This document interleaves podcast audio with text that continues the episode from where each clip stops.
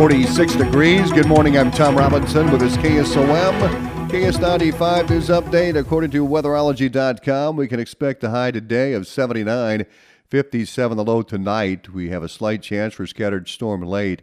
83 the high on Friday with a slight chance for scattered shower early.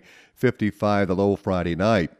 Saturday, 84. Saturday night, 57. A slight chance for scattered shower on Saturday night.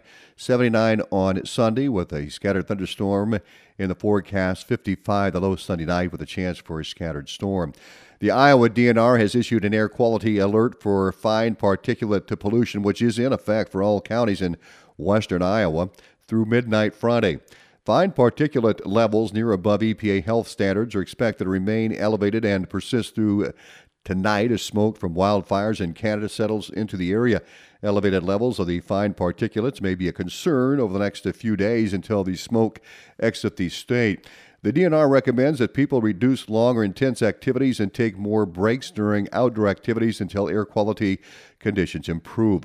The recommendation is especially pertinent to individuals with heart or lung disease, older adults, children and teenagers, and outdoor workers. People in these categories should consider rescheduling or moving outdoor activities indoors.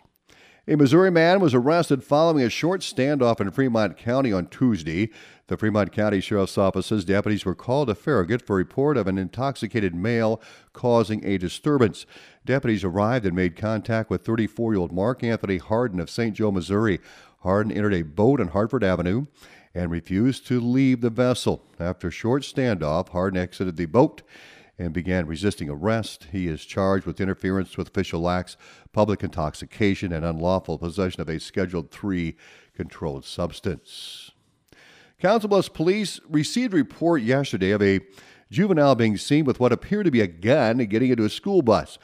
The bus route was immediately identified, and the schools that bus service were notified. Officers responded to those schools the bus was located and stopped by officers. The bus video was reviewed, and the juvenile was identified as a 17 year old male. He was located and found to be in possession of a squirt water gun. There's no threat to the safety of students or staff members. At this time, there are no criminal charges for the squirt gun. The incident is being investigated by the Council Bluffs Community School District for any disciplinary action. As a reminder, look-alike weapons at school are prohibited and are a violation of Council Bluffs Student Code of Conduct. Well, the Atlantic City Council, by a 6 1, voted to dissolve the Parks and Recreation Board on Wednesday. Linda Hartkoff, 4th Ward City Council person, voted against the dissolution, referencing the feedback from her constituency. Atlantic Mayor Grace Garrett read an email with a petition against dissolving the Park and Rec Board.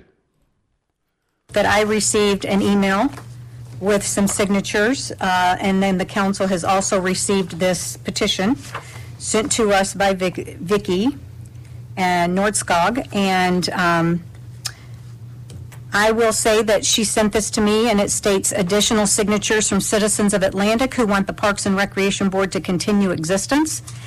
The council votes, if the council votes to disband the board, it has been requested by all that I've spoken to that you, meaning the mayor, and the city council immediately be prepared to explain to the citizenry of Atlantic and the surrounding area what the alternative plan is and the associated timeline. I will comment on this email. The comment is, I can't comment until there's a vote, mm-hmm. because I have no vote. So until this, until the council decides what they are going to do, and we have discussed options, there's no comment to be made. The council's vote on Wednesday followed a public hearing on the issue on August 2nd. Councilman Pat McCurdy motioned to dissolve the board on the first reading. If I thought in any way this was going to hurt our park system, I'd never be for this. But I think it's going to be a smooth transition. And like Roger said, we got a good leader here and we get a good advisory board. It should be all good. The council passed the first reading of Ordinance 1039, discontinuing the Parks and Recreation Board and deleting Chamber 23 Park and Recreation Board on the first reading, voted to waive the second and third readings, and made it official. Now, the next order of business was the first reading of establishing a Parks and Recreation Advisory Commission. the council passed the first reading by unanimous vote.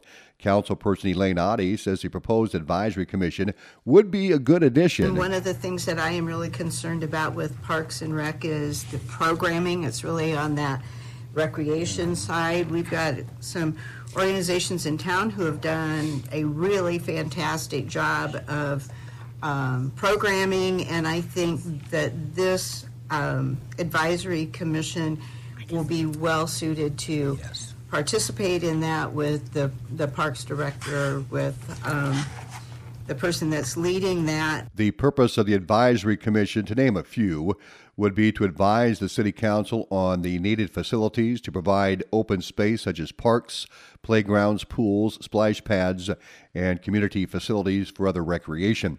Now, the city council will vote on the second reading at the September 19th meeting. If this passes on the third and final reading, a commission appointed by the mayor and approved by the majority of the city council would consist of five individuals, three within the Atlantic city limits, two Cass County residents, and one non voting high school student. The terms would start out as three one year and then two two year terms, with the members having no term limits. One year later, everyone will be on two year terms. Well, the Audubon County Board of Supervisors has spent several weeks discussing improvements in tree removal on the T Bone Bike Trail.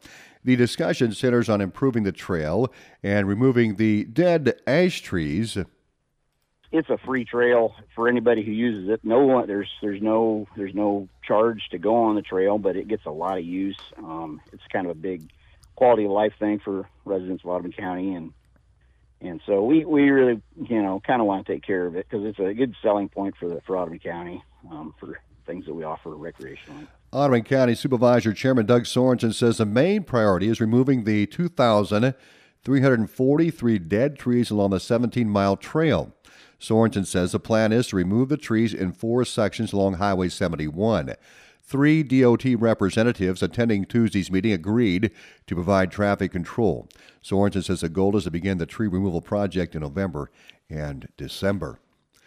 Cass County Democratic Party Chair Denise O'Brien invites the public to a panel and question and answer session at the Public Library on Saturday, September 9th from 9 a.m. to 11 a.m.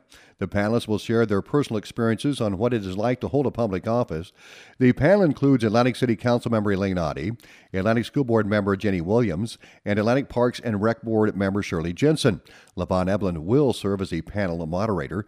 All area residents are welcome to attend this free event to learn more about participating in local politics. Well, the following candidates have filed papers for city positions in Cass County. The filing period for the November 7th city and school elections runs through September 21st. So, candidates have filed papers so far Brenda D. Teets for Griswold City Council, Rick Sandy for Lewis Mayor, and then Jim Behrens for Atlantic City Council Ward 2, Elaine Oddie for City Council at Large, Linda J. Hartkoff for Atlantic City Council Ward 4, and Pat McCurdy for Atlantic City Council Ward 3.